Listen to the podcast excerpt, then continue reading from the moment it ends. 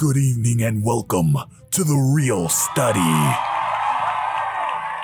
With your hosts, Mr. Snidbits.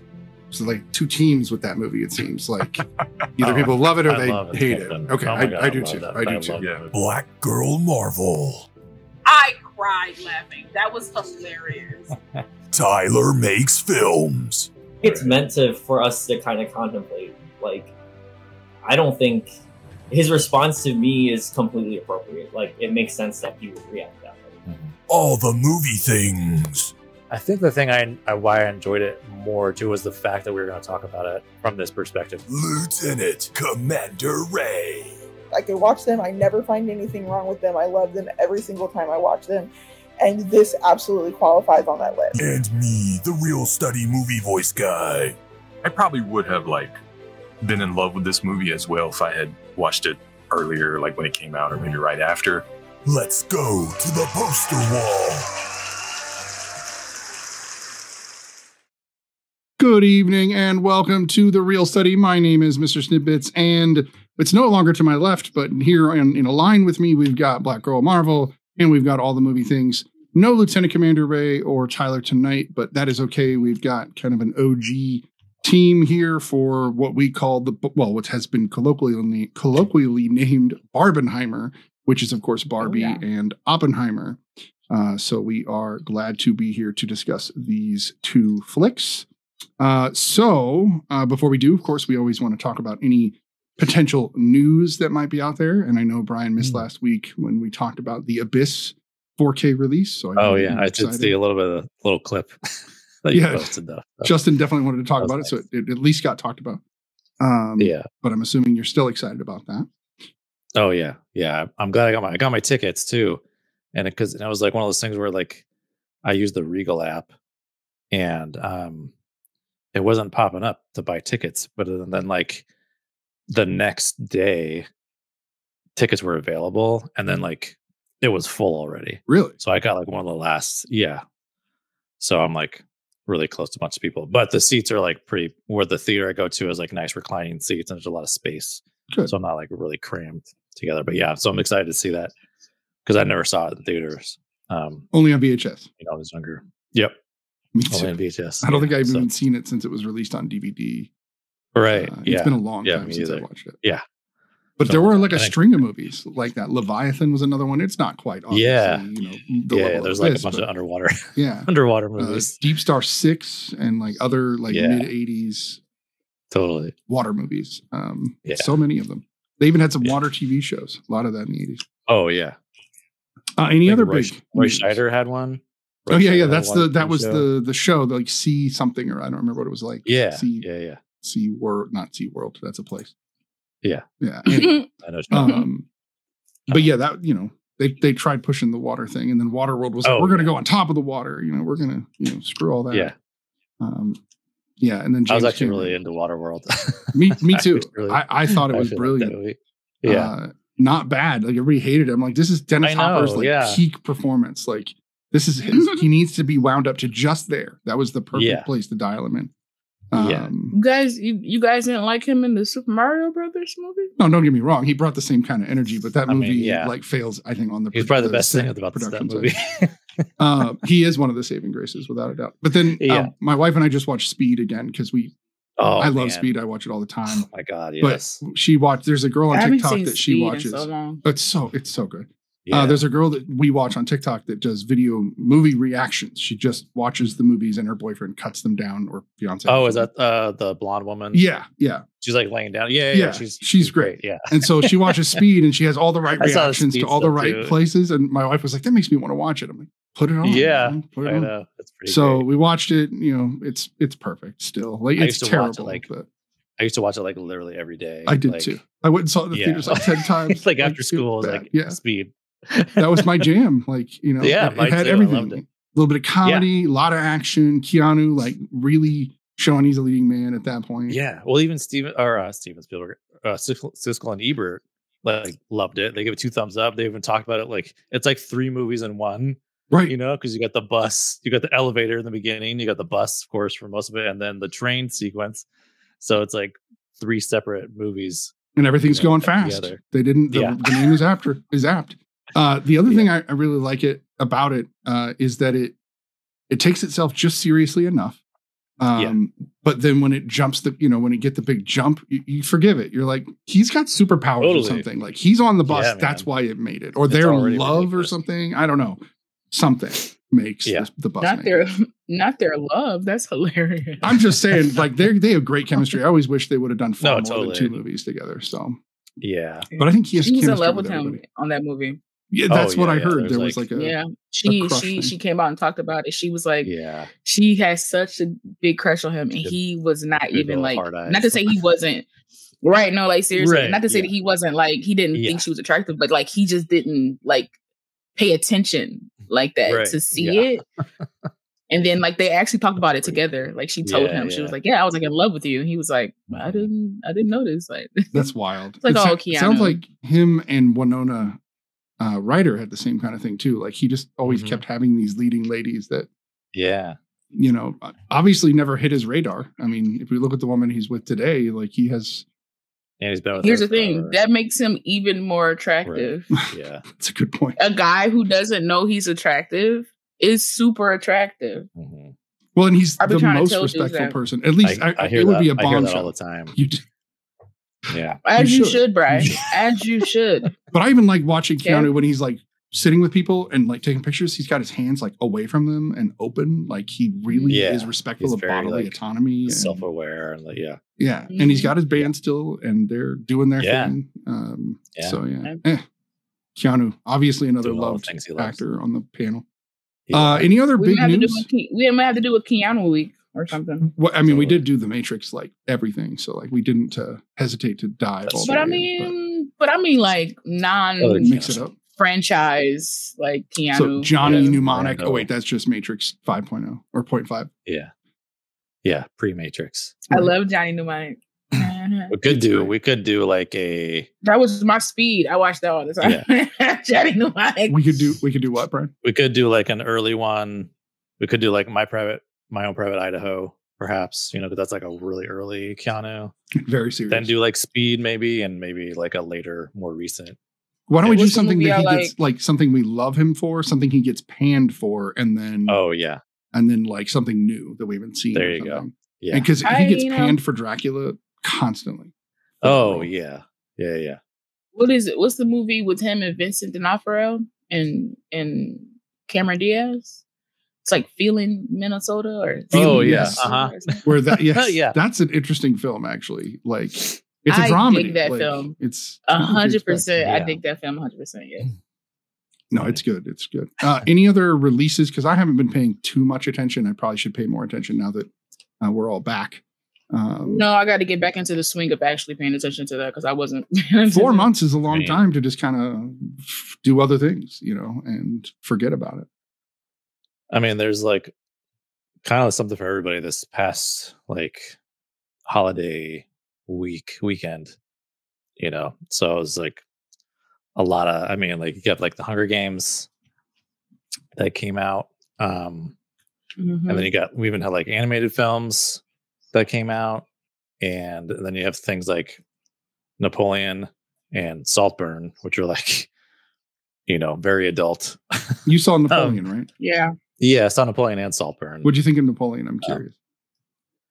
um i thought it was you know it was very okay okay. you know it's it's like that was my thoughts. yeah Eventually, that, that's that's what I felt like it was going to be just from the trailer. I was like, I think this is going to be like an okay film. Nothing like yeah like it's Mhm. it's like I, I imagine his four hour cut is probably better. Like I do wish there was a little more of Vanessa Mm. Kirby, like more between the two of them. Um, and I mean, but one thing, I mean, Ridley Scott does a lot great, but one thing he does for sure great is these insane, large scale battle sequences that are, and there's plenty of those in this film, and it kind of has this pattern where like it starts off crazy, you know, and it goes back and forth between a battle sequence, and then it slows down with like you know him and josephine stuff or him like working on political stuff and then battle sequence and then it just goes back and forth like that throughout the whole film kind of so it kind of really like it gives you kind of a, like a whiplash a little bit um shot beautifully, of course. Um, costumes are are really great. Uh, I kind of have this thing too, where if you're like, if you're talking about costumes, like if if you're looking for good things to talk about, and like you end up talking about like costumes and makeup, then it probably before you're talking about like performance and like other things, and uh, that's kind of like a sign. It's a That, definite or like if all you have, or if all, you, or, or if only the good thing you do have to talk about is the costumes Yeah, and like yeah. the aesthetics. right? It Might feels wanna like a director like of lead. Ridley should dial those in kind of like I don't know. If he doesn't have those, you're like, Ridley, what are you doing? Like Right. so Yeah, exactly. if you're Like, Yeah. defaulting to that, Like- then yeah. it's not Joaquin's best performance, you know, for sure. Vanessa Kirby is great.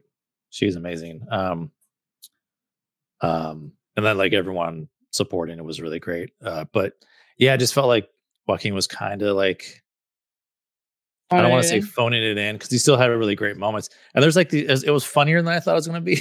Interesting. there's definitely, which I think was on purpose though. I think there's some some funny bits. So you, do you think he was at all like uh influenced by the Bill and Ted's Napoleon at all? Like we had a little humor.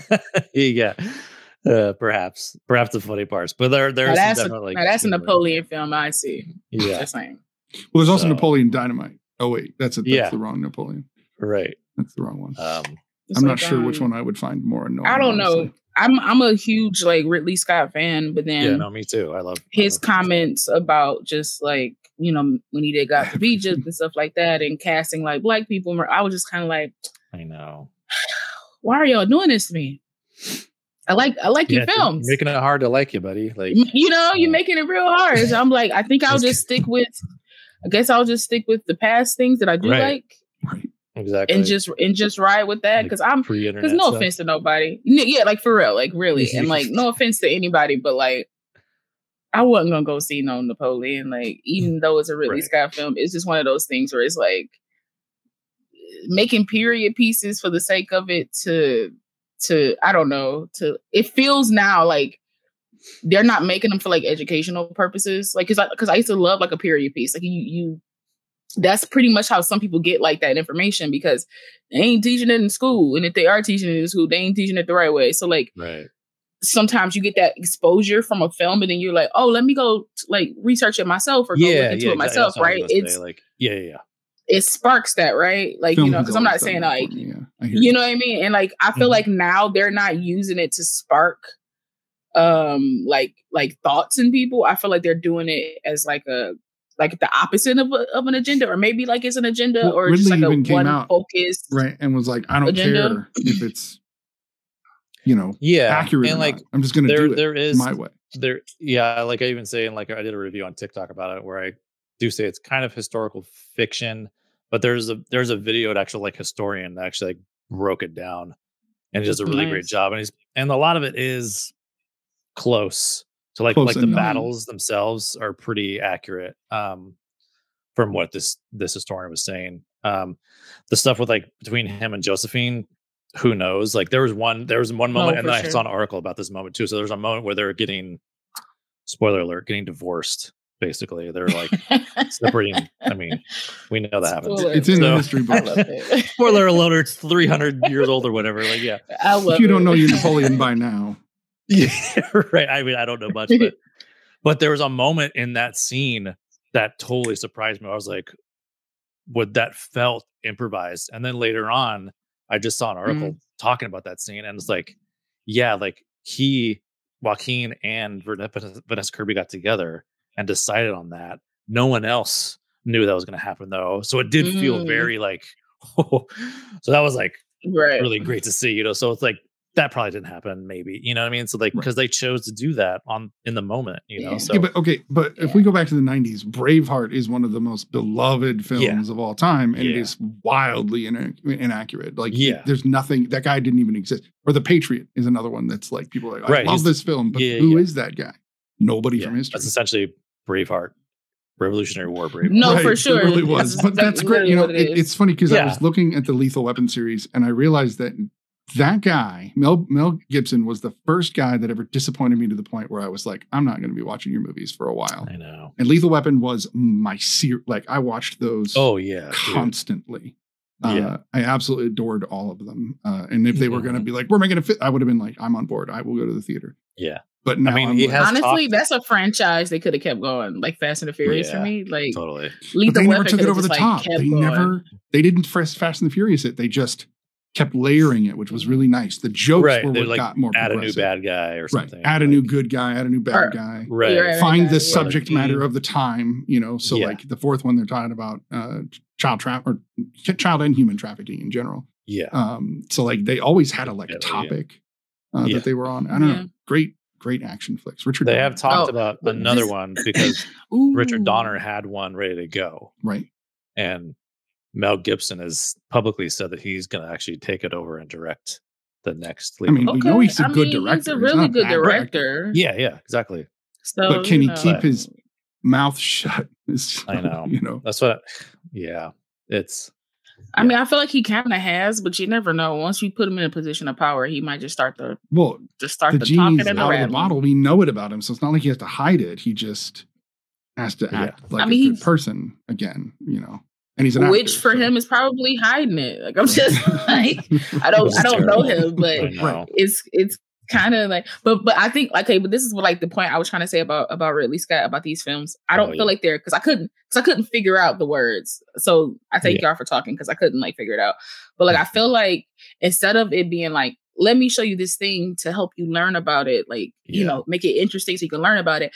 I feel like it's just a way to like isolate diversity now. Like I don't think they're doing it as like a let's teach. It's a teaching thing. Like let's bring this something that you didn't know. Let's bring it to the screen so you because that's how I learned a lot of stuff. It wasn't like early in school. It was like I watched this movie that had somebody that they said was accurate. I'm like, "Mm, I don't believe you, and I will go and check it out. And now, like I just I'm yeah, I'm just like l- looking at all this stuff, but now it just feels like they're doing it so that they don't have to cast like people of color.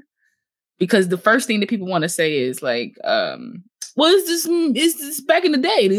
These, people didn't exist here Yeah. at this time, and I'm just kind of like, okay. But that's just personally what it feels like. It, Yeah. I could be 100 percent wrong, but that's just personally what it feels like. So I There just don't feel the need to go see a. yeah. There was you know. like one black actor who was a French soldier in in this movie, um, and that was like it's like oh, and he had lines and everything. I was like, that's awesome to see that, but like it was a very tiny role, you know, like. But then the rest, Mhm. like, like no, you know, Anywhere else. Yeah. people of color anywhere else. Yeah, yeah. Except know- for when he went to Egypt and was fighting. Well, yeah, Uh, because Yeah. they're the other So- though in that situation. Yeah, exactly. Yeah, like yeah. There's no. Yeah, Yeah. exactly. There's a blanket like army basically. right. So, but So I always another thing back too about to- that oh, sorry, movie that I wish they would have kind of like got into is more of like Napoleon's like really great tactical mind. Like Mhm. we talk about Mm. Napoleonic tactics, and a lot of them are still still used today. Like, like we didn't like really get into like his like mind and like how he sees a battlefield, you know, and like That 'cause would he have been had some, like, interesting to me. insane Yeah. stuff that he did. Yeah, No, that would That have would been, have been great. interesting. never done before. But All they do, all I know about Napoleon is the, is the is the um like people have that Napoleon feel like the, yeah, like short men. com- complex. yeah, complex, Napoleon complex. yeah. I'm like, that's all society has told me about Napoleon. And this would have been a great time to kind of like to kind of like bring out like like like Bryce said, bring out like the strategic mind of him. yeah, Because like you said, they still use his tactics today. Yeah. And so it's kind of like that would have been interesting to kind of like like remember how like limitless like the movie limitless like you could see like through his eyes you could see Yeah. like how he sees Yeah. things that would probably have been a cool perspective for napoleon if they had done that that'd probably been cool. Yeah, yeah, because you see early on, like in the beginning of the film, his like just his passion for it and like just how smart he was with that kind of thing, you know, and totally took the British by surprise. And um, One of the you only see a little bit of like the do that, Napoleon complex kind of come through, you know, because he, But which he's are kind of the, 6'2", the right? that are Isn't What's Joaquin that? Phoenix six two or something? Like he's not a short guy. he is taller. Like, yeah, he's I don't know, Yeah. I don't know he's that tall, but still, he's not like Napoleon height. He's he's definitely like taller than Napoleon. Right. We're getting But, another uh, another Wolverine scenario, basically. yeah, but I think too beyond the the height thing, I think there was this issue of his like he had a lot of insecurity, you know, about things and and uh had a lot of ego. I think that was part of his complex that we saw, which were like some of the more Mm. funny bits that came through was like I think them touching on his Napoleon complex. But that's just my interpretation. So Fair. You're making me But, want to watch yeah. it more than I did want to watch it. So that's a good thing. yeah. no, It's like, seriously, you are. Like I kind of like now. I'm kind of like, That's maybe yeah. I need to check it out. Mm. So we do You have two know. movies that we want to talk about tonight, and uh, I do want to make sure we get plenty of time for both because one of them is a three-hour Yeah. biopic, period piece, if you will. Uh, so we definitely want to get into this. So why don't we jump right into Barbie I'm so glad you said biopic because I've said it that way for so long. instead of biopic? How do people? Yeah. Yeah, it's always been biopic to me. Bi- bio, I know. I've always said that way. And then I started changing it to biopic. So I'm like so glad to hear I think it's like say potato It's- potato. Like you I know. Yeah. I'm like, the way Yeah. it. I've heard others say biopic. So whatever. Yeah, I- I say biopic. I Yeah. think I've heard like Yeah. Critics that you know the like the recognized critics say biopic. So I don't know. I'm just Yeah, like who right. who who determines these things other than society. So yeah. uh that said, uh I and like appreciate biopic. that. It's the same thing phonetically. Yeah. Oh, and uh, Joaquin Phoenix is five eight. Continue. Okay, Uh, but he's not short. He's average. Um, Yeah. So we've got Barbie. This is of course Greta Gerwig's uh, big claim to fame. This is the Oh, are we largest going movie. for Barbie first? yeah, Oh, Barbenheimer. Barbenheimer. Why Heimer. was Barbie what you saw first or no, I watched Oppenheimer first Oh, because okay. I figured it would be heavier than Barbie. Oh, but they well, both no, are I see. I think heavy. they're both heavy. Like, yeah, I think they're equally. But heavy. Barbie's heavier in a in a more digestible way, in my opinion. But That's continue. fair. That's fair. No, don't get It me wrong. I mean, the order you see these because like I I did the whole um double feature in a day thing. So I saw Barbie first earlier in the day, and then the evening I saw Oppenheimer. Mm, So yeah. to correct myself because Kristen today. wanted me to. Little Women and of course Lady Bird as well, which we've also Oh. reviewed Lady Bird on the show. So Yeah. don't get me wrong. I just those two movies combined didn't make a billion dollars, while Barbie, of course, did. So, uh, yes, I of think- I course. think it is You could even go back to Frances Ha. right there's there's a Yeah. I think Barbie will make a mark uh, forever for her. Yeah. Um, so let's get into this. Let's let's let's tackle the the Barbie the the barb of the Inheimer, if you will.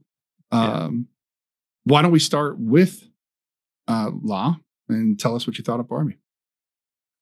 Okay, so I remember when we were do, we we were doing the show, and I think uh we did one of Biggie's reviews, and he was talking about Barbie coming out and all this kind of stuff, and we were kind of like talking about it as a group, and I was like, "Who asked for this movie?" Um, I'm still kind of like, "Who asked for this movie?" Like, I'm just the brains behind this. So shout out to Greta because she was just, I think her brain just like expanded in the open when she was like writing this. Her and her partner. Um, but I went Even into her this husband was like, "How are we going to do this?" Like, he- Like, no, like, for about, I don't know how to do this. like like aesthetically is beautiful like and it's and it's and it's like very true to like growing up with barbies and i played with barbies and i had a dream house and i had a barbie like jeep car and i had all these i had all these things. Like i was Yeah. uh i was like the little girls in the beginning which i was kind of like there's there's no black girls in the beginning of this for the space odyssey like kind of recreation thingy. I was like yeah all right. Um but i kind of went in annoyed a little bit but i had to let the film continue you know what I mean? Sometimes you gotta let the, you gotta let the film continue. I was a little annoyed by all the high Barbies and the high Barbies and the high Kens. I was just like, okay, we get it. They're all Barbies and Kens. Let's let's get to like let's Don't get to something Alan. else on this. I was getting kind of annoyed. Alan's amazing. Shout out to Michael Cera because he was he was great as Alan. I wish there was more Alan though. Um, I want the Alan cut, but um, The Alan cut. I love it. yeah, I want the Alan cut. But um, I was kind of annoyed in the beginning, but then once the story started to actually happen, and I started to see their mind and where they were going, I found it was like a very interesting take on like a live action like Barbie film because this could have went like really sideways, and I feel like if you stick with it, it it turns into like a really really beautiful empowering story. Now I can see why there were a lot of um um do bros online with their feelings towards this because oh my god it's it's it's not a movie made for you and what am i going to do if the movie isn't made for me to make me feel great about me i don't want women to feel good about themselves Go and out so and cross the hallway to Oppenheimer. Just saying. Or- i'm just saying you gotta do what you do or just accept that this is a pretty pretty darn good film Or for women. leave. Don't go to Oppenheimer. Go to therapy. There's that. first. Exactly. Then There's you know, actually definitely go to therapy first and then come Yeah. back and watch and watch Barbie. Maybe you'll appreciate it. Um but I thought it was a really good story. Um I thought it was very interesting. There was some there, I really I I kind of feel like my understanding of it got muddled somewhere in there because it seems like the outside world kind of in um affects the Barbie land world. But then it seems like the Barbie land world affects the outside world, but I don't see how that happens because like with Barbie it was a straight connection from like the the woman playing with her and being connected to her. And that's what changed her. But I want to know how did Ken become like wanted in the real world because he was more like selfish in their world. Like who was he attached to? And they never quite showed that. So like my brain was just kind of like lost at that moment. But I didn't let that overshadow the fact that um had a lot of heart this film. But yeah. what do you think, brian I could talk about it more when we discuss, but yeah. Yeah, absolutely. what do you think, sir? Uh, I saw it twice in the theater. Um, That'll say cried both times. Yeah. Uh love this movie, man. It's like I wasn't expecting to love it as much as I do and wasn't expecting to cry as much as I did. Um it's just I don't know, it's it's like it's right up there like my humor like immediately I was on board. Uh like it's just so just ridiculous. Um some of the humor. I mean, it's just I don't know. I can I I can't even really put into words. I just really really love this movie. Um, was I really wanted to get it on physical media, but I was disappointed because they didn't put out a uh, steelbook, which which they do that sometimes. They'll put out just the 4K, and then for some reason they wait to put it. So I'm waiting for them to Because they want you to buy it twice. Hopefully, yeah, because I want to buy it. twice. Facts. So I don't own it, but I will eventually. Same thing with Oppenheimer. Oppenheimer just got like sold out. But um um yeah, I mean I really love like what it has to say. You know, I mean someone the whole like Rob uh Rob Thomas like sequence some of them play the guitar like Do you mind if I play the guitar like at four you for hours four and a half minutes? Oh my god! While yeah, it's stare so into your good. eyes? Just- Yeah, yeah. I brutal. mean, everyone's like really great. I mean, even like the little narration from Helen Mirren is so good that Mhm. pops in there. Margot Robbie is the wrong person to choose to go to make. I love that. No, that was a Yeah. that was a great. I was like, for me, that deserved my money. That Yeah. that that part alone, I was like, you deserve my money. I wish I would have saw this in theaters for that, mo- for Yeah. that moment alone. Man, it was yeah, it was a it was a, a good theater going ex- experience too. Um, like seeing like it was everyone was on board. Like everyone was dressed up. You know, um, hmm I wore this shirt, so I, I didn't really get fully dressed up, but But you're wearing pink. it Um, works. but yeah, but that was that was great to see that, you know, like everyone really like coming together for this like great community experience. Um yeah, just an incredible movie. There's been already talked like Margot Robbie has mentioned like uh, a second Barbie film and she's like like no, we're not going to do a second one. There's n- no reason to do a second one, she says. So Because technically, Warner she's Bros. not will Barbie want no one. more. right. Like No, they in the definitely want one. Yeah. Oh yeah, Warner Brothers Yeah, is like, definitely how do we get a Barbie sequel? How do we get a Barbie? which is sequel? another thing. Like, I was like wanting to talk about was like the whole bullshit with David Zaslav, who I like hate. With uh, like, I have a I have a voodoo doll of David Zaslav here that I made. Um, just- I, I know, but but he is like he is an idiot. Okay, he doesn't he has not not a creative bone in his body. He claims to be a cinephile, which is why he like really wanted to get into the Warner Brothers side of things. But he comes from reality TV, and which is one of the reasons why I think he's so like it's so easy for him to like throw these movies away and get tax write-offs because he probably did that a million times with like who knows how many reality TV shows he they just threw away because those Mhm. are cheap, they're easy to make. He's like, ah, we're not going to do this one, and then gets a bunch of tax write-offs on these shows.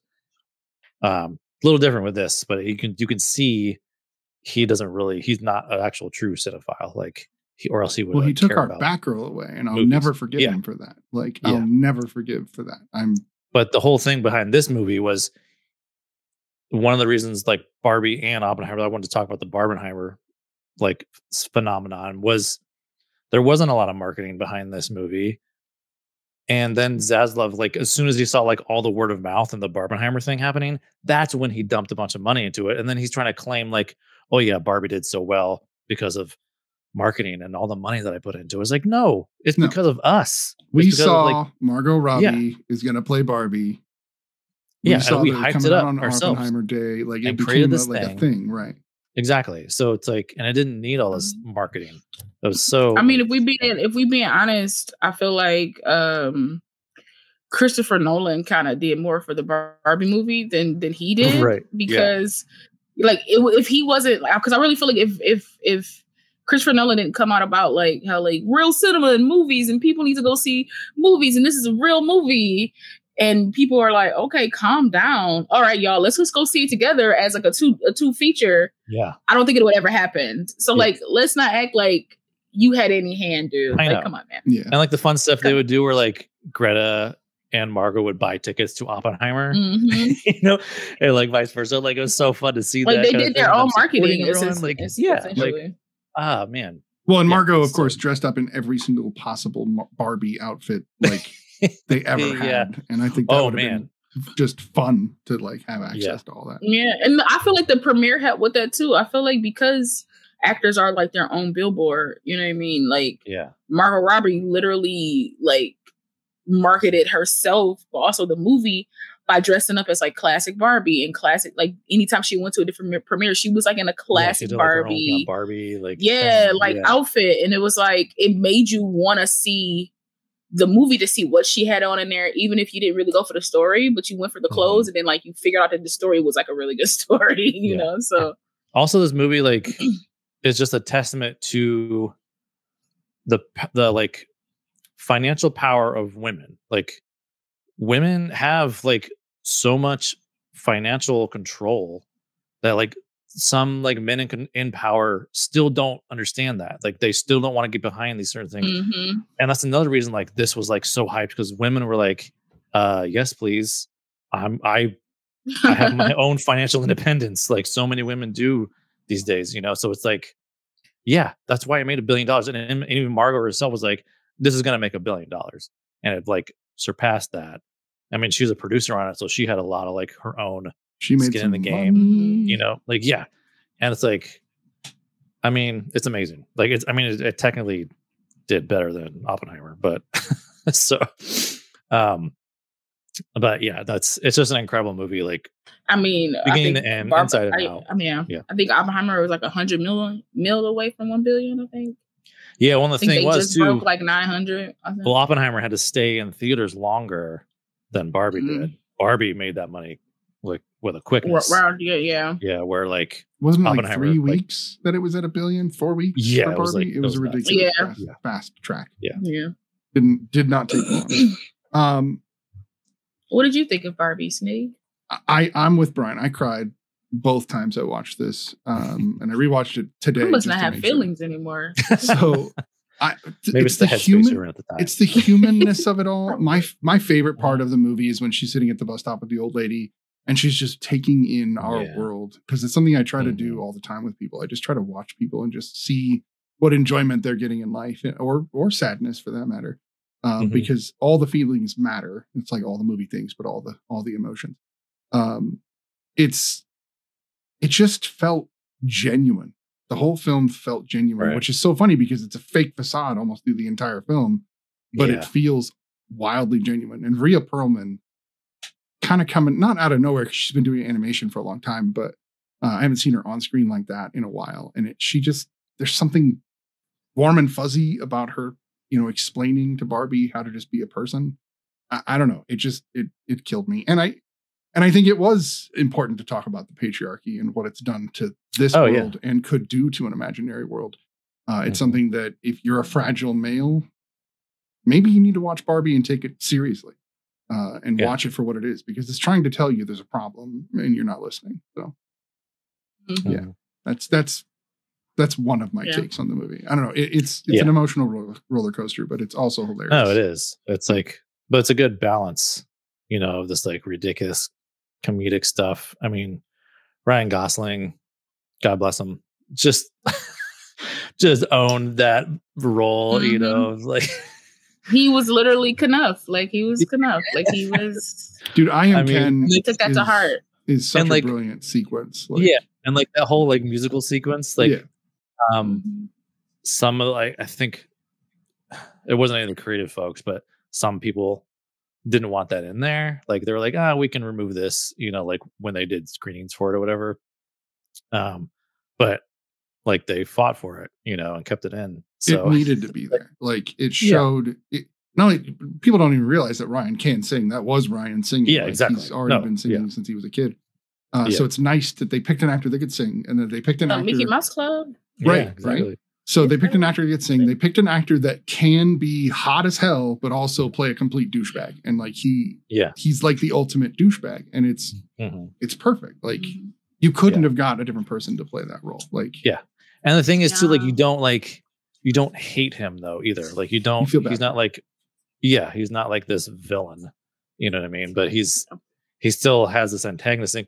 But, but yeah, he's just like this kind of like But he's like a, a dope. kid that needs to learn, right? Yeah. It's like it's He like a kid trying sugar for the first time. Like they're gonna OD. They're right. they're you know, they're gonna OD. He OD'd on a, a, a need, a need, but Yeah. a, but a feel and a need that he didn't know he needed until he saw it, right? Like mm-hmm. because in his world he doesn't get that type of attention, the attention that he's been looking for. Yeah. He, he he doesn't get that, and then he stepped into the real world, and all of a sudden it's like people respect me and they're talking to me, and I ask a question and they listen, and like they they kind of do what I like. What Yeah. like this and of is course kinda, he's like of course he's taken some of that too, like a little No, too for sure. far to where everyone's too- like, yeah, what you no, somebody for asked sure. me the time, he's a- right? yeah, the time. you, you, you know because it's like because it's because he's a child like he's a child totally. And in all honesty everybody in barbie land is a child including the barbies even though they are like Well, you you, know president and all that kind of stuff but Yeah. they're still like weird Barbie. childlike yeah, weird Barbie. Weird She's- Barbie She's the right. oracle, right? She's the like. Yeah. but see but but weird barbie has lived a life That's right true. so when you have lived a through hell and back. life she's gained wisdom and experience so like yeah she's a little weird but like that's the person you go to for advice Mhm. because she's lived she's like lived a life mind you i've had a weird barbie so those do exist i think No, that yeah, is no, that i will so i good. will this was all say based on fact, Yeah. which is weird, but so like, funny. the little elements that's in here like are just great or like even like the writing like the wording the phrasing of things is just like to me that's what stood out the most of course it's beautiful you know pink ain't my favorite color but you know it's fine like i'm not about to like throw a film under the under the under the bus well, it's because like it has, the it's Barbie pink color. You can't, you can't. you know what i mean like that's that'll be that'll be wild but like That was another thing too about it just the has so many pink. elements to it. It has so many elements to it that I Yeah. that I thoroughly that I thoroughly enjoy, especially the writing. I think the writing for me is yeah. the the wording, and the phrasing of things, like the when they were in the real world and and he and like Ken has his perspective and she Yeah, had the totally. same perspective, but it's opposite. Uh, and she's like, she's like, I'm getting the same feeling, but it but it feels more like violence. Like it feels Yeah, like like, and I was there's like, I was like, that's violence. a She's like, perfect yeah, way when they violent. first get there, yeah. I was like- perfect way to good. explain how women feel when they're just like walking down the street and men do the things that they're doing. Yeah. It's Yeah, yeah. it's yeah, it was good.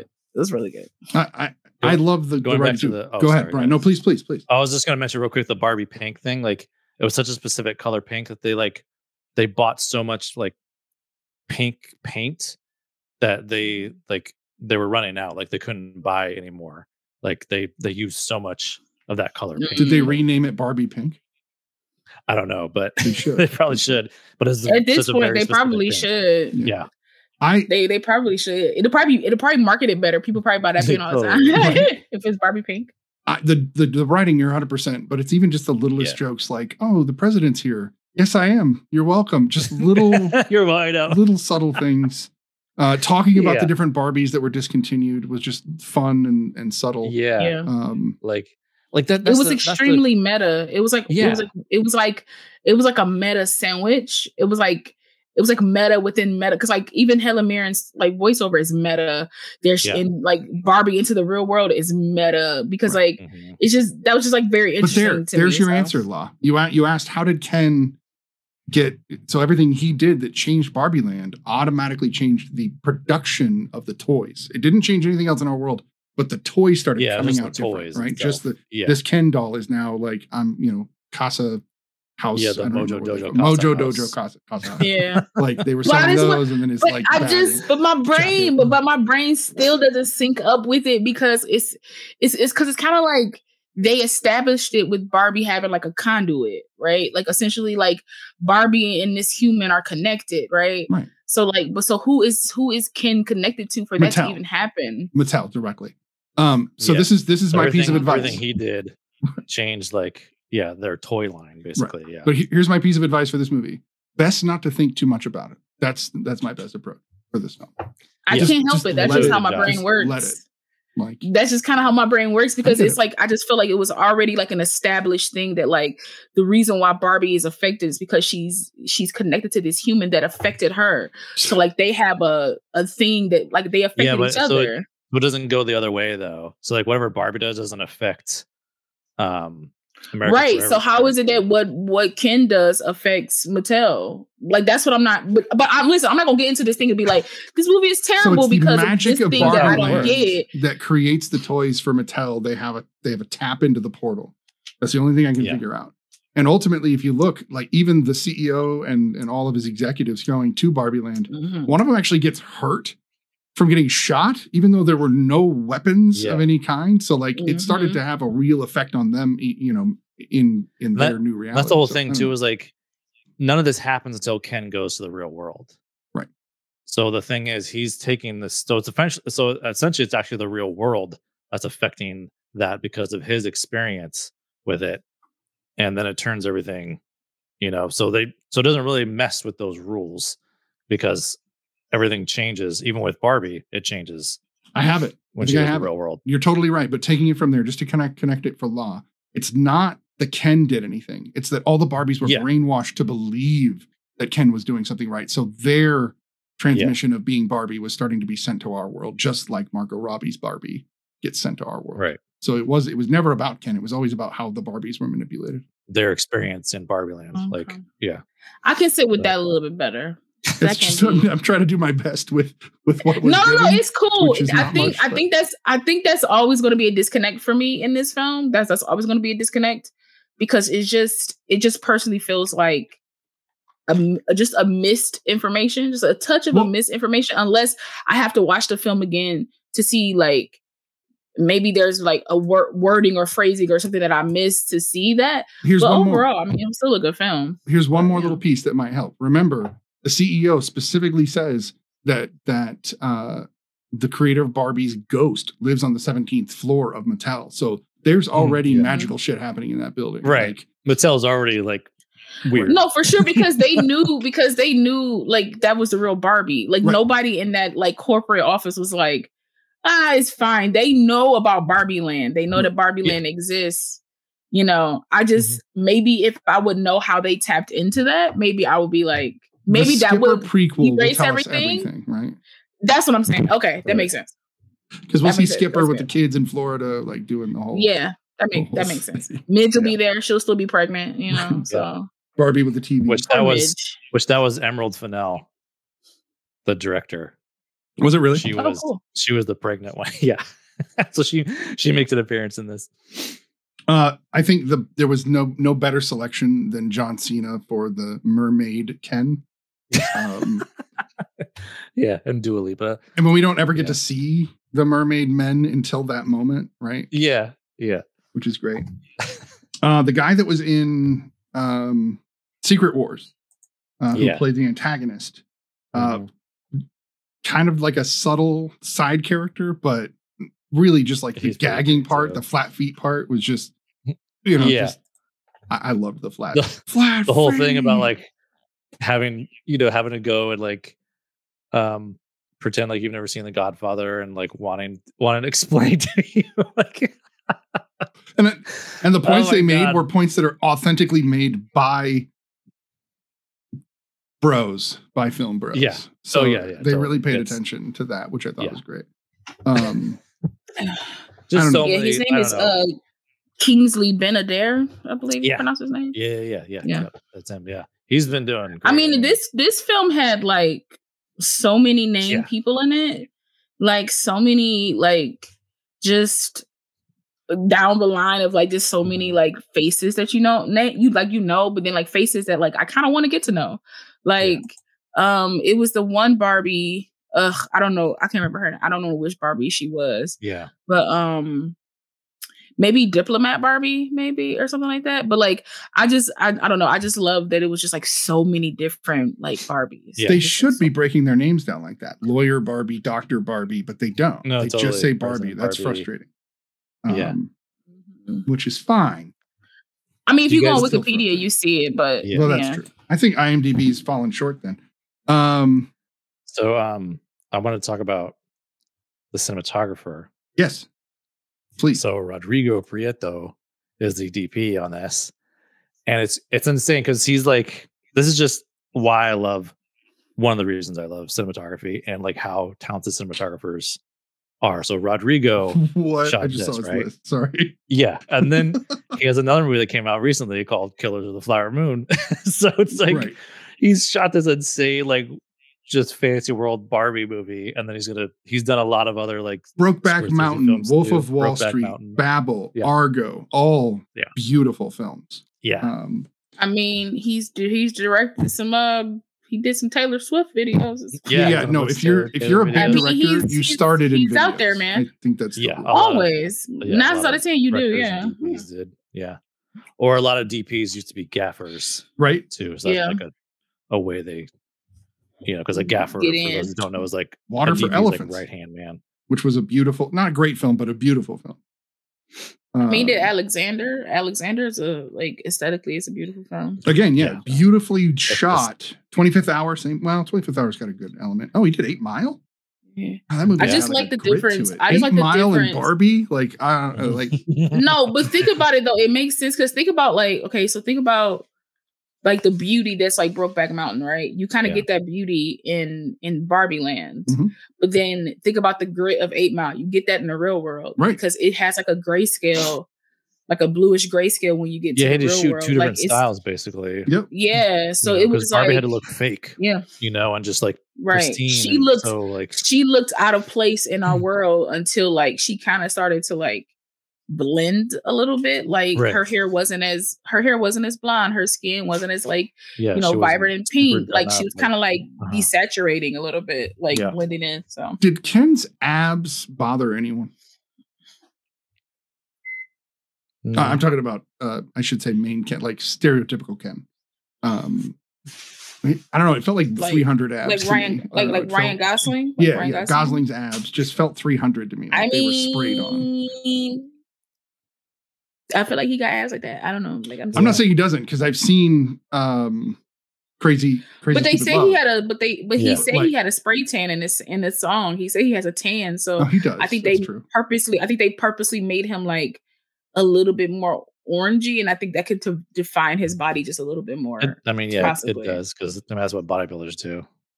No, these So- days they just start here and just slather. It's just Yeah, bizarre. Um, at least competitive bodybuilders. That's what. you Right. know. yeah. blowing my mind with the the cinematographer, but you usually do. Yeah. You usually, you know, point them out, and I go, "Holy shit, that's Yeah. that's pretty great." Um, twenty one grams, even. Holy shit. Okay, Yeah. guy's been around. and like and Killers of the Flower Moon was was aesthetically beautiful. Like Yeah. it was still Oh, a good story. great. But if we're just talking about the beauty of it, like it was hundred percent beautiful, like the Oh, things yeah. that, that he did in that film. So He's starting to like build a, a Deacon style filmography there, though. Like that's not a Oh yeah, I mean, he's small worked for filmography. Scorsese for a while now, you Right. know, so yeah. So I have to be. Ha- I have to say, happily, Will Ferrell didn't try to steal the show. He was Will Yeah. Ferrell, and it was he fine. kept it real then. Yeah, But it was it was dialed down, and some of the things were funny, like "Oh, let, tickle me, tickle me, don't hug me, don't hug." Like little subtle things that were not too much for me, but he he can drive me pretty batty. Um, Yeah. most times. Yeah, I'm not a Will Ferrell fan, and when I saw him in the in the boardroom, I was like, it was going so well, and then I wasn't mad at it. I was like, okay, you you needed Yeah, he was you fine. wanted Will you wanted him for like his zany quality, Mhm. Mhm. which Well, his I feel ensemble like people. I feel like Greta as a Yeah, yeah, and I feel like I feel like yeah, Greta as a those guys are as a director was able to be like, just tone it down a little bit. She might not have used those words, but I think she got him to a sweet spot Right. that was like, this will make the film, but it won't break the film. So it's one of those things where it's like, I could tolerate Will Ferrell in this. But I think Greta's Greta like encourages like improvisation too. So which Will Will Ferrell's you know very keen to do also. So I think there's some of that. Yeah. Agreed. I love seeing all of the the entire board on a bicycle together. That was Yeah. I, that was my favorite between. Yeah, really log like yeah. Although Ken throwing up several times was was humorous. So uh, I do find hum, you know humor in the throw up and the I love all of that too. Like that was all like mechanically made. You know, they made all those like little mini sets and Mhm. everything. Just like which means they made that bike. So like they made a bike that would hold you know twenty people. yeah, yeah. and just made them sit on the And just did all stage and cool in camera tricks. And, right. Yeah. Yeah, because they so just they so just awesome. panned across them right for the for the movement of the bicycle. I would Yeah. assume nothing serious. yeah, a lot of it's like yeah, Yeah. um, they play with like depth of field and everything and stuff Right. like that. So, but It's like old school, like it's like old school movie, old school. Yeah. Well, you can go back to like know, er, like puppet, the, like the beginnings of puppeteering film type of kind of type of thing. Yeah. It's like you got people below the thing, like here's the water, and they're like, Exactly. no, that's what was happening. Like That's people exactly off what the, it off, is. Yeah, off camera, like m- like you know, like mechanically. It's like, it's giving like um like when I went to go see Lion King on, like vaudeville on- not act. not on Broadway, but like yeah, it was like when I was Yeah. go see the Lion King, and they were like lions, but they were all like yeah, it was like the yeah, lion yeah. thing was here, but they were like the apparatus, you know, it was Mhm. like very very very cool. So like Love I mean, it. I actually like stuff like that. I feel like if you can fit like so those type of like you know pastimes into your to your films, you can make Well- you can create something that's that's pretty dope. I feel. There are some shots in this movie that are actually taken directly out of other films as like an homage to earlier films as well. Mhm. Uh, specifically, when Weird Barbie comes uh, on scene, her entire entrance is from another film, um, completely. Yeah. Uh, which is just you know that's Greta's nod to previous directors, obviously. Yeah, Um, yeah. you know what I would have wished though? I would have wished that I wish that uh Kate McKinnon could actually do the splits. you could tell. I wish it they would have got her. yeah, it- it's like, and that's the part that I just I was just like, this movie costs how much? And like, we just y'all couldn't get her a good like strength trainer and get her to like do the I splits. mean, Because I She's a- mean, I she's a only Woman go King- so much after so long. yeah.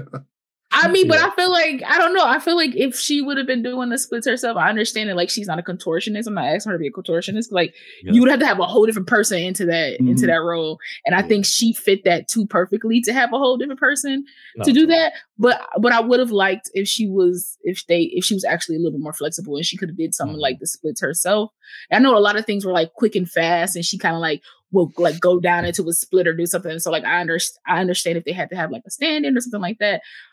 But I don't know. I just think would have just added a little extra something. I feel like you know if she could have if some scenes it was like actually her kind of if I mean I feel like if Viola Davis fifty could like look the way she looked and like well, well I think she was like fifty five or something like that in Woman King you can learn how to do the splits. That's fair. I'm just Fair. saying. Uh, Just one saying. last thing I'm going to mention, and then we're going to rate the movie so we can get But she on was to great, Oppenheimer. Uh, but She I, I, this is one of those little subtle things again, but it just popped into my head, and it was when Barbie's upset and realized she can screw the world up. She can't fix anything, Mhm. and she tears all of her. She tears her jacket off her shoes. She sits down, and then she flops over exactly like a Barbie. Like I was, Yeah. I was like, Mhm. that was brilliant, subtle but brilliant. You can even hear her squeaking. Yeah. I don't know if you guys caught that. She squeaks as she moves around in that scene Mhm. like a Barbie. Oh, Barb's. Anyway, why don't we rate the movie Poor Law? What do you give Barbie? Um, I give Barbie a solid eight. I think it was really good. Like uh, I didn't get emotionally hit like you guys did, unfortunately. Um, but the but the sad moments were very sad. Like the sad, like like I give Margot Robbie props with how like raw she kind of was in some of these scenes. Like I think the scene where she was just like, "I'm not pretty anymore." I come. I feel like she was actually like, even though Helen Mirren kind of came in and broke that tension with being like, "You got to cast somebody other than Margot Robbie in this," but you know, you know, we will go with it. But I still feel like Margot Robbie has felt or does feel like that from time to time in her life. Like she's a woman, like we all feel like that for the most part. Um, I felt like she was hitting on some real um real emotions and i felt like she uh i feel like she really really brought it like i feel like she's actually like i've never been really a big fan of her her her acting but i feel like every film that i've seen her in which is pretty much like every film that she's been in like that she's been in she's just gotten better every time i see her on screen Yeah. and i that's one of my favorite things about her is that you can see the talent and now you can see the talent you know what i mean so I, I yeah i give it a solid eight All right, Brian. Um, I'm it's like a nine point eight. It's cause close to a ten. As I can like it's it's so good. You can call I it mean- a 10. We won't we won't say you overrate Yeah. movies here. I mean, it's like it just does everything for me. Like, um, also a lot of times if I'm gonna if you're gonna get me to cry, then I, Aurora like kicks it up. that's what i said last week just- i was like it's if i cried it's over man You get a Yeah. it- you're gonna get yeah. Um, Yeah. I was just so in from you know the moment it like started all the way to the very end, and just like it, it's so well balanced. Like it, it tries to like pay homage to like Barbie's history at the same time as trying to like say this profound thing, you know, and also be funny and be dramatic where it needs to be, and just like trying to like I don't know how she I don't know how Greta did it. I mean, it's just like she found this it was this insane tightrope she had to walk and she did it. Like it's amazing. So we're getting close to a 10. I'm gonna give it a nine. Um, I gave it an eight on Letterboxd. I'm gonna change that to a nine. Um, mostly because of our conversation and watching it a second time. I think I rated higher the second time because on a second viewing, I realized I'm gonna watch this numerous times now. Like it's going to be something Yeah. I watch over Oh and yeah. over again. The rewatchability for me is like yeah, really great. Um, but I watched we watched Lady Bird a couple of weeks ago for this show. Um, Yeah. and that was my first time ever seeing it. And I had already watched Oh, wow. Barbie, and then going back and watching Lady Bird, I went, oh, oh, okay. Now I Mhm. see the Mhm. connection. Like the, the two movies aren't the same at all, but yet I can see the style. I can see the approach uh, to doing something because that's you know it's coming of age tale in Lady Bird, but it's not your typical approach. Like it's definitely different than a normal coming of age tale. So I see why somebody was like, "Hey, that Greta lady, she could probably do this pretty well." And then they, you know, I can see why. Um, Yeah. But yeah, for me, it's a nine, one hundred percent. Let us move on to Oppenheimer. This is, of course, a Christopher Nolan film, his m- most recent. Uh, and Christopher Nolan does not go small. He always goes big, and he always goes as much on his production with uh, practical effects as he can. Pretty sure the Earth burning wasn't real, um, but hey, uh, we'll, we'll get into that. Uh, it might have been real, but it wasn't. Obviously, it wasn't to scale. no, Um, no, but it was shot practically and then Right. like you know incorporated in, in a way. Yeah. which is beautiful, and that's that's fine. I just Well, and even even like Oppenheimer's like visions, like the twirling like Mhm. lights, those were done on the set, like right in front of his face in camera. Like really they did that. Yeah on That's set. not a I didn't CG expect. effect or anything. Like they I, actually. I knew they weren't CG, but I thought they were just like shot in another studio. And Oh yeah, no, he was like in the bed or whatever, like, and they were like swinging these, twirling these things oh wow, in front of him. Like, yeah, and they Oh, shot wow, through okay. it. okay, Yeah. Uh, why don't we go with Brian? What did you think of Oppenheimer since you saw it in the Barbenheimer duo? Yeah. Um, this one I only saw once, just because it's like it's a lot. um, but yeah, really, really loved it. I, um, I people are- the the the only like kind of negative thing I see with Barbenheimer is like people are going to want to compare the two. Was you like you can't really compare the two films. Like naturally, people want to just because they came out at the same time, and like this the whole Barbenheimer thing, and like which one are you going to see first, and which one's better, you know. Um, but I I did love it, you know, and um, like the cinematography for me is like amazing, but it's like Hoyte van Hoytema again, who's like been Christopher Nolan's kind of go-to DP for a while now. Um, uh, and he's always amazing. Like everything he's done, you know, he's uh, like he did Nope. Um, he's done all kinds of other Nolan films, In- In- Interstellar, Dunkirk, Tenet Tenant, right? um and and like Cillian Murphy, man, he's like, I'm so glad that he finally he's been working with Nolan for so long, and he finally has like, you know, a really powerful lead in a Christopher Nolan movie. You know, um, so it's great to see that. I mean, everyone is just like so amazing. This Emily Blunt. I mean, I have like a major crush on Emily Blunt, but she is so she's so good. She doesn't need like a whole movie. She has like this one scene, one specific scene, um, and the de- the dep- is like during the deposition part, and it's black and white, which I love that part too, where like the black and white versus the color.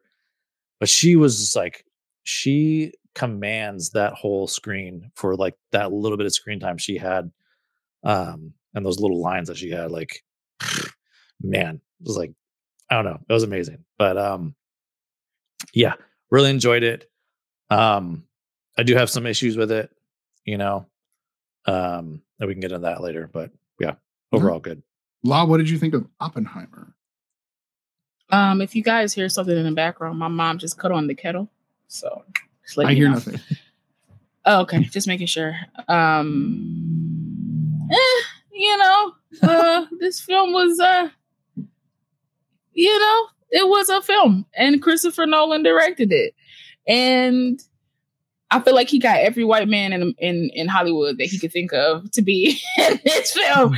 Because everywhere I turned, I saw like Michael what's his name? I believe that's how you pronounce it, and Angarino, Angarano, Michael Angarano. I saw uh, Dane DeHaan. I was Josh Peck. I was like, geez, Louise. I was like, y'all are just.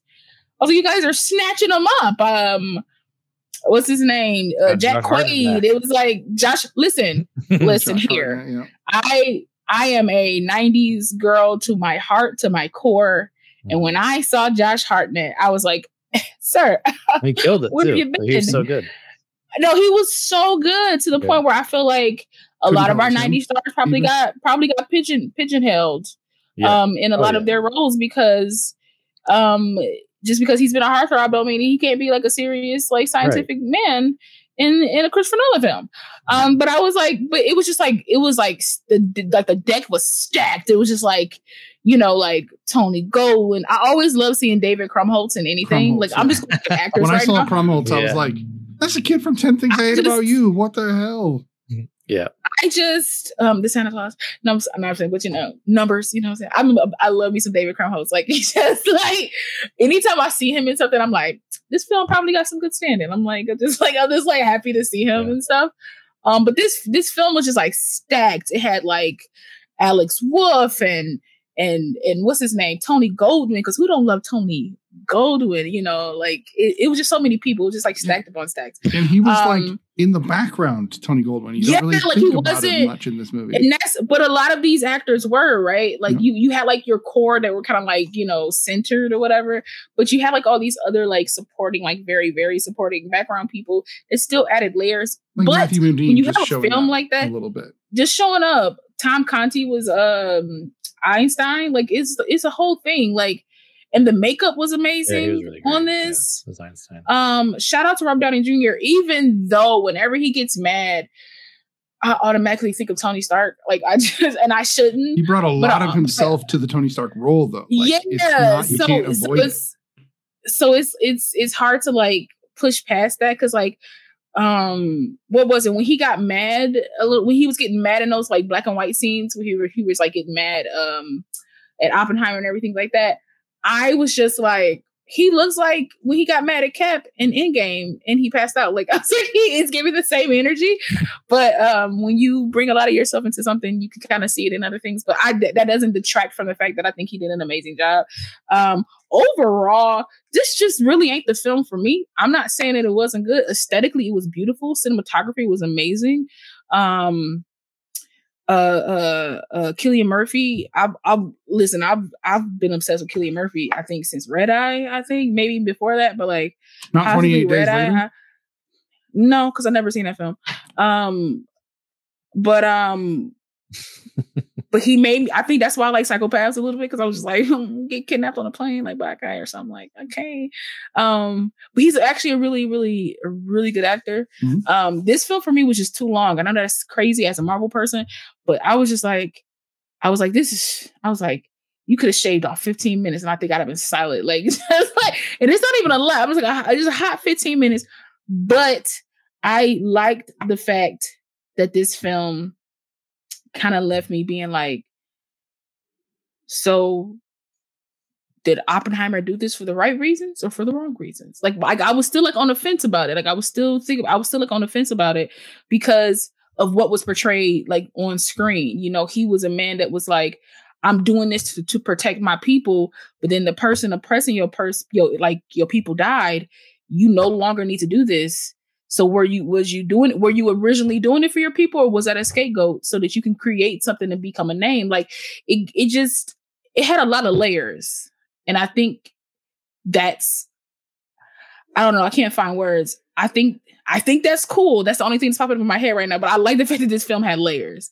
It's for it to be three hours, it has to have layers. And I think your leading man has to have the most. And as Bryce said, Emily Blunt was like amazing. Um, just everything, everything she does, like she can she could probably yeah. read the phone book and I'll be like, oh my God. Did you yeah. see the gravitas in which she said these numbers? You know what I mean? Like when she got to the plumber, the plumbing section. Oh, oh my God. It was riveting. I really phenomenal. enjoyed when she was like, with phenomenal. the Smiths. She read all the Smiths. It was it was beautiful. You know, like it's nobody can say Smith the way she does. This is amazing. But like she could just do anything. And I I I, I just loved seeing like her be like a mom and be like a, a mom that mm. doesn't get depicted a lot on screen. And that was a mom that was like, I don't know how to do this. And I'm I'm drowning. And to show a man be like, can y'all just take my kid? I know that's really messed up, but like, can y'all just like raise my kid for a while? Because you can't do that anymore without somebody judging you to your core and mm-hmm. possibly calling CPS on you. You know what I mean? Like you you can't do that. So I just think some of the subtle things that was in here that that wasn't a, a revolving around like the atomic bomb and everything like that was to me hit a little harder um just just emotionally um but also seeing his his back and forth in his own brain about like what he could do in like the future where his brain like essentially he was like a prophet like he could see he could see his damage before it ever before it ever happens and then to actually see it happen and he becomes the poem that he knows in the book. And shout out to Florence Pugh. That girl be putting her boobs out everywhere. Uh, I did not expect that. I was honestly like, oh, power. okay. No, the scene, no, the scene that threw me off was when she when they were talking about her in the deposition and Emily Blunt's just like staring and they're both yeah. naked and she's just like, I was, like, like, oh, that threw me off. not talking about even the crew. There were at least 10 actors on that stage. Um, right. I was like, because they had to get like, it from two sides, and there was not was a lot like, wow. blocking much. I was like, I hope y'all was thrown in post because I don't know if I could have, if I could have did it. But I mean, if you're gonna do it in front of a crew, like, what's the other actors? But I mean, you know, it's your choice, however you want to do it. Mm-hmm. But I think she was good. I think Florence Pugh commands the screen too, even even if she's not focal in the film. I felt like she still had a powerful role, and she and she accomplished it. So yeah, she liked throwing flowers away. That's for damn sure. Uh, that was I was like I wanted to know what's her gripe about flower. I think it's sweet when somebody brings you flowers. I personally don't like flowers, flowers, but if somebody like brought me some, I wouldn't. Of them is what I got. Maybe that's what it felt like. Um, I'm a big biopic fan. Um, I love movies that delve into one individual thoroughly. Uh, this movie gives me JFK vibes uh, with the two tone, you know, black and white color. It's not like it's mm-hmm. never yeah. been used before, but it felt, you know, because it's another biopic, not about JFK, but about the the, the attorney, obviously. Um, I loved that the black and white was the opposite of what you would expect because it was actually the future that yeah. was black and white, yeah. while everything right. we see of him was color, mm-hmm. um, which is very interesting. Uh, yeah, it also harkened back to the McCarthy tapes and the McCarthy era of all the black and white. Yeah, council, or not council, but uh, well, it's perfect for that stuff too because because it's not just because like all the stuff we see in color is so focused on Oppenheimer and him living right. that experience, where the black and white stuff is very binary. Right. So it's black and white, and it's like, no, we want to talk about these facts and versus like, you know, all these things. So it's, yeah, it was great visually to depict that. The uh the whole breakdown with Strauss and the entire sequence, you know, spoiler alert if you haven't seen the movie, Strauss is the bad guy, uh, and obviously the one that's been pulling the strings the whole time. and you kind of get that from the beginning, but you know there is a big reveal, and I I think it's apt to today where that's the same kind of political bullshit that we're dealing with now, and the McCarthy era, and now are like Oh yeah. wildly too close to each other. Um, there are likely Mhm. in the next couple of years, if things go the wrong way, of people going on trial like this. This is this is where we Yeah. will head if the next years don't go the way we want them to. Um, so it was kind of scary looking back, Yeah. looking forward. Um, Right. We're also living. Oh, in speaking a, of scary, Matt Damon. but we're living in a world He's he's a little scary to me. Yeah. he well he i'm you know I, I think he did a great job in the film and and played that role to perfection looks nothing like the uh the gentleman Right. Yeah. cillian looks a lot like oppenheimer in this movie they did a good Oh, job, yeah. but he Yeah, looks nothing like the guy that played him uh, No. or that he was playing but the the other parallel that i think is scary is that we are living in a recon- a rekindled nuclear age where people keep talking about nukes again uh, unlike they did in the 90s and the 2000s, where we kind of stopped talking about it because the Cold War was over. Uh, we're now Yeah. back to, we don't know if that's going to happen again. So this movie kind of came out weirdly right at the right time for what's happening in our Yeah. world. Yeah. So, not to get too deep, sorry, but that's that's what it made me Well, think. I mean, that's the thing about So, this film. This film is is deep in a very different way than than Barbie, um, because it is a complicated thing. that I think Oppenheimer was struggling on many different levels, and like it's depicted really well in this film. You know, because of course he's a man of science and really, from a scientific perspective, was really driven to do this. But then at the same time, he has this moral dilemma that he's struggling with, you know, and like the should and like, yeah. So it's it kind of touches on what Law was talking about, where it's like, you know, you kind of want to like look into it more, like what, yeah, like was he, what were his actual reasons for doing doing this, you know, and um, and and in like classic Nolan kind of fashion, I think it's kind of left up to us to really figure that out. You know, he doesn't. He loves ambigu- ambiguity, and I think this film is kind of the, kind of similar. Has a lot of ambiguity to it. You know, Well, so we think that Strauss is right most of the movie that Einstein gave him the cold shoulder for some reason, but Strauss was not relevant, and I love that that he was just a dude trying to Mhm. make himself relevant, and he wasn't. right. Uh, I had never heard the name until I saw this movie, so that kind of says how relevant No, totally. he Yeah. is. I even Yeah. you know delve into this stuff uh, somewhat. Um, Yeah. I I think that just seeing the film and just looking at the character that was presented to us, not the real Oppenheimer, but this Oppenheimer, because there is going to be a difference. I think Yep. this Oppenheimer decided that if it was going to get done, it needed to be done by the right person, and so he was going Right, to do it. right. And he knew, kind of, when you're doing something and you know there's a consequence, but you haven't gotten to the consequence yet. You you do know it. You do have a sense of dread, but then there's that like Mhm. cold sweat that comes over you once you've made that decision. You've gone over the threshold. You can see when he's looking at the bomb Yeah. going off that he has that epiphany, and Yeah. he still is steering. You know, because after they create the bomb, they still talk about. Well, no, after they create the bomb and go set it off, that's it. It's over for them. Yeah. but they did like, talk about who move to drop it quickly on to- before that, right? yeah. And so Mhm. that's a lot of stuff they held against him in his hearing and i and i think it's interesting to discuss why would you choose those targets um there's also a, I- this is i just kind of flipped here sorry there's also a big argument that this movie does not talk about the individuals who That was were my thing. murdered Yeah. Yeah. at all uh, really Mhm. uh, other than from oppenheimer's perspective and how bad he felt about it they should have at least Right. shown us the screen and shown us a bit more of the reality of what he was doing instead of Yeah. letting us see it on his face Mhm. so I mean, the film was called Oppenheimer, so I Sure, mean, sure, it's sure, gonna sure, be but- but the way that the way that I'm looking 200,000 at it. We're people. looking at it. No, he no he did, but like, I, but for me, it's one of it's just one of those things where it's like it's it's about his perspective and about like how he felt about what he did ultimately. Sure. Like essentially, nobody else could probably do this, and if they could do it, it would probably take them way longer than it took him. So like to see because like I don't I see so much stuff on TV anyway, especially with what's going on um currently of like, you know, dead bodies and dead children and stuff like that. I kind of didn't want to I kind of didn't need to see that in this film. but to see his Yeah, I don't- I don't think- you know I don't think people were saying that to like actually show the actual bo- bodies or anything like that. I think it it uh, the thing that a lot of people argue, which I agree, is that it it kind of just dismisses all of that devastation and all those people.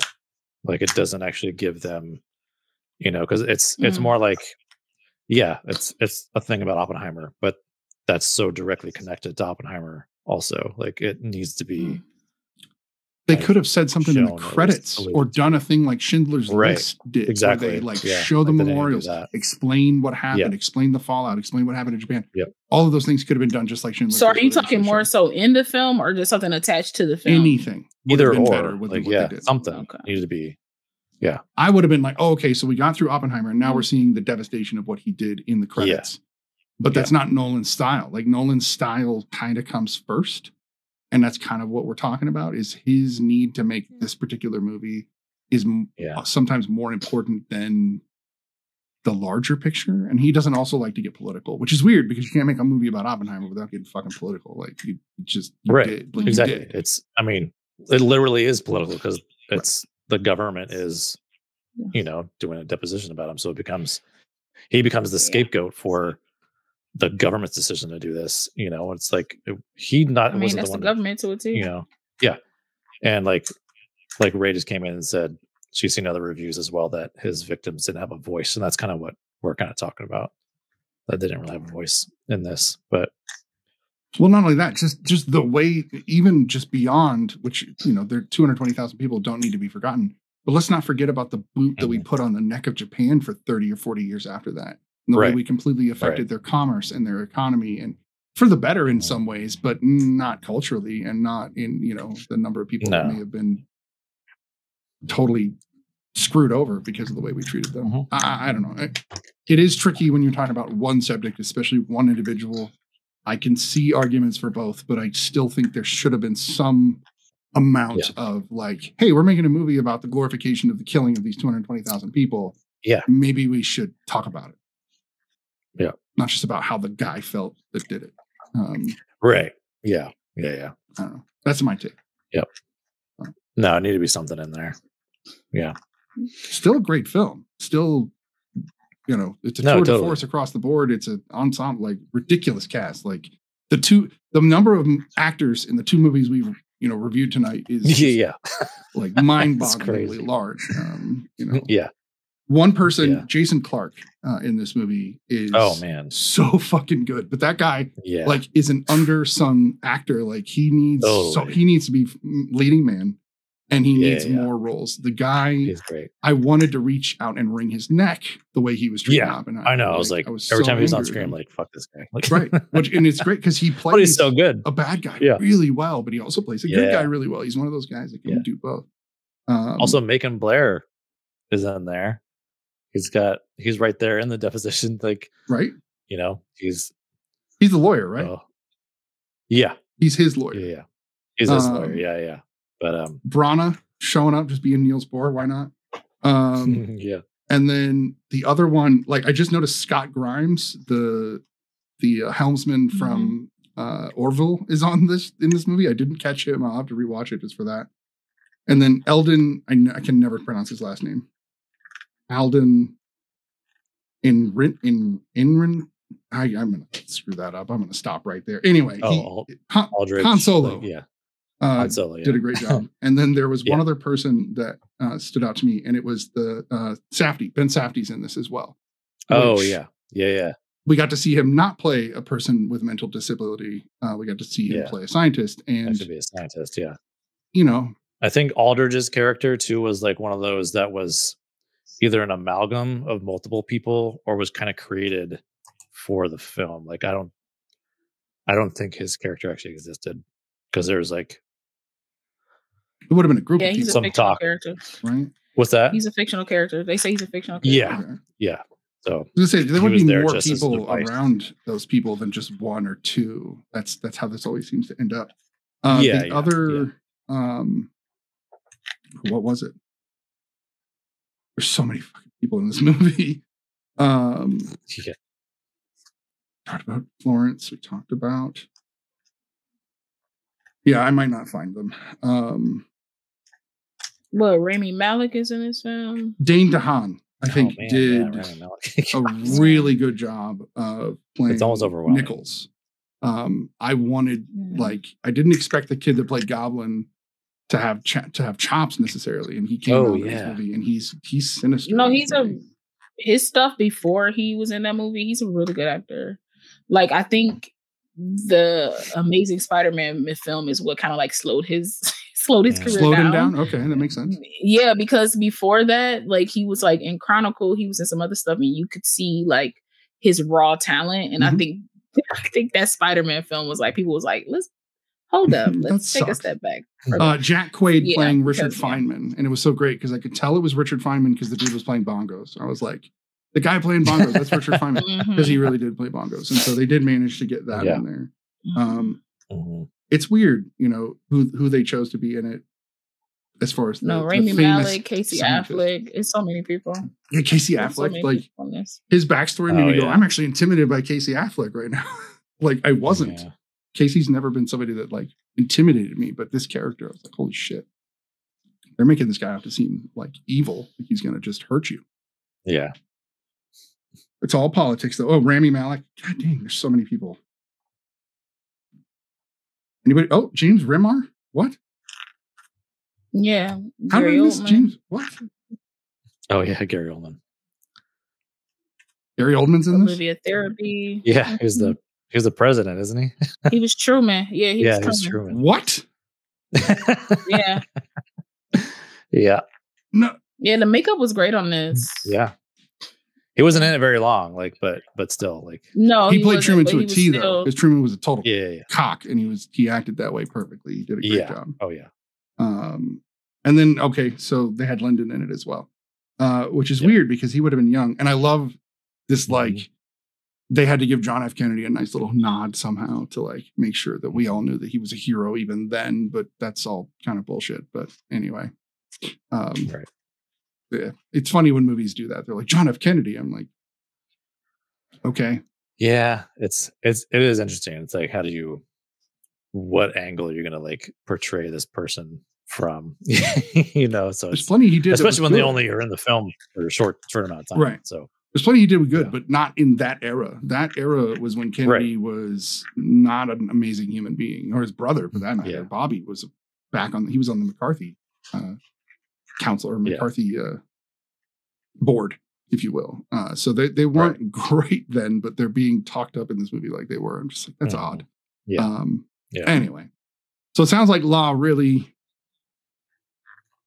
enjoyed what she learned. Maybe Did it make you want to read the book? even that. Okay.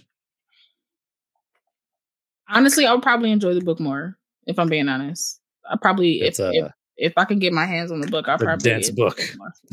I'm sure. I mean, I wouldn't read It's it in a huge. day. Yeah. Um, but I mean, I probably would. I didn't. I'm not gonna say this was a. It wasn't a bad film. It, it's just that politics not my thing. So I don't think any political film in any type of way I'm going to 100 percent be on board and enjoy. Um, but I could always get something out of it, you know. And like I said, I enjoyed the dichotomy of Oppenheimer it's himself. So I liked that. Did you like uh, the the prequel Star Wars trilogy? Uh, All politics. That was all politics. uh, yeah. It was all underhanded. but it but it's but it's interspliced with like Mixed with Jedi. aliens Like, yeah. and Jedi stuff. that senator So has it's like- seven eyes. No, I know. so this is interesting. you kind of don't you kind of don't pay attention to that part. You kind of just go for the yeah. You're the looking at the ETs, right? You're like, oh look, there's ET. There's some Wookiees. Oh, they're in a senator. yeah. You know, Okay. you're just like Oh, yeah, oh, okay, that's fine. Like, but look at the colors of everybody. Like, oh my god, look at this alien. It's blue. Like, my god, Yeah. like you know. So you're saying you Like, would it watch wasn't- it wasn't- I think more If it was diverse than aliens. Honestly, I probably would if if if if it was aliens, I would probably pay more attention to our So, our politics. And our You've just told me what I need to do. I need to convince our Congress to start dressing up in ridiculous dinosaur outfits Yep, so that people will. and I like, will pay and I will pay Oh. attention. If somebody was like a spider T Rex, a Spider Man T Rex, I will wa- I will watch. I will listen to what they have to say.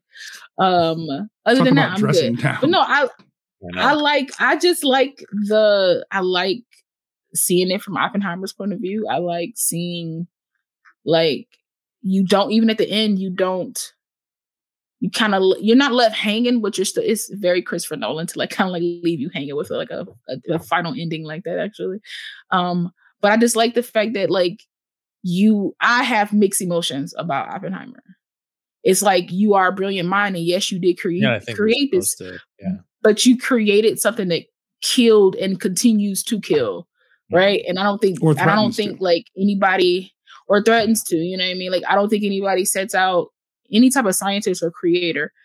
If you're not crazy, let me preface that. If you're not like a total nut, nut job, you don't set out to kill people. You just set out to invent and create and to explore more. But You know, then like, push the limits of science. And, right push the limits Yeah. of science and so when you figure when you create something that is a weapon of mass destruction and you and now you're so deep in that even the government is like come on bro either you gonna ride with us or like we're Right. gonna hang you out to dry And then we're gonna hang out to dry anyway. Like right anyway and i feel like that's just the state of the united states from the beginning of time and oh yeah. it's a history that we have not learned from like at all which i mean these movies are great but like nobody's learning from the history of like all the things that we've like that we've been doing to each other around the world and etc Do you really think that doing it, even though there was the 0.0001 chance that you could light the entire atmosphere on Earth, right.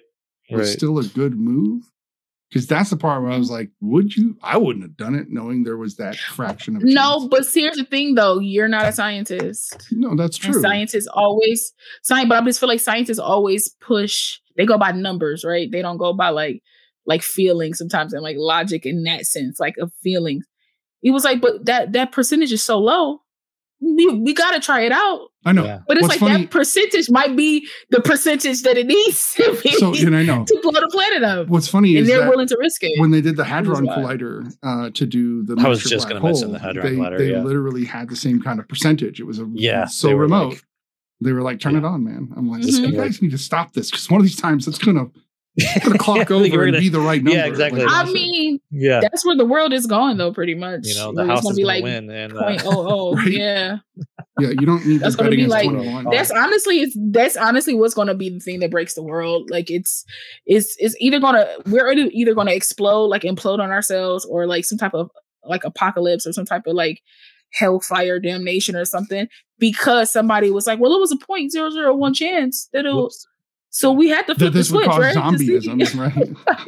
Oops. right you know like for real and then it's like oops it, it, Yeah. it grew so far out of control we can't stop it and I'm, that's how the world's going to end because that's essentially history just repeating Hopefully, itself just in more as- advanced ways as we keep going As selfish as it is, uh, hopefully, just you know, give me 30 more years, 30 or so Right. before we do That's that. probably when it'll happen anyway. It's probably you gotta give them. I mean Yeah. i'm being my 60s and like i, I want more than that Okay, so you want 40 years. Okay, so everybody on the panel wants at least 40 years. I would need forty more. Like, Okay. yeah. Well, I mean, if it happened in 40 or 100, it wouldn't matter because we'd all be gone. So I just say, Right. let's call it 100. That way my kids can grow up and die, There we go. and I won't know anybody, and it'll be fine. No yeah give me a solid give me a solid hundred i'll take a solid hundred like and I, i don't, don't, even see really wrong with believe that. that. Let's just be very clear. I genuinely don't actually believe that. It was meant for the joke. give me like a solid give me like a That's what I solid was hundred thinking, i'm yeah. good anyway, let's rate this no, film. it is. Geno- geno- if you think Yeah. about it, genocide is opinions Thanos thinking. those It really the is. panel or the. Yes, no, no, no, nobody endorses any of that here. Um, but it's a heavy topic, so we got to lighten it somehow. Uh, right. Yeah. Yeah. That said, let's go Oh, ahead and rate Oppenheimer. Oppenheimer, and we do have some movies to announce for next weekend uh, that we will be doing. Oh, Uh, so, all the movie things. What did you think of Oppenheimer? I'll give it a nine. Nine, Solid nine. Yeah. solid nine. Gotta love it. How about you, Law? Uh, I'm gonna give it a shaky eight. Is what I'm gonna give it. That's what I'm gonna give it. It's good, Yeah. but the foundation of that eight is very it's very loose. No, it's very shaky, man. That's all I I'm saying. I like Yeah. Uh, I'm gonna also give it a nine. Uh, and it's just a very well made movie. Uh, very compelling. Yeah. Uh, tense in all the right. I do places. think, like, like for me too. Like, I love Nolan. Um, I will say, like, I was not really happy with Tenet. Tenet was like a mixed bag, which is also like a big reason. Like something we still didn't mention that.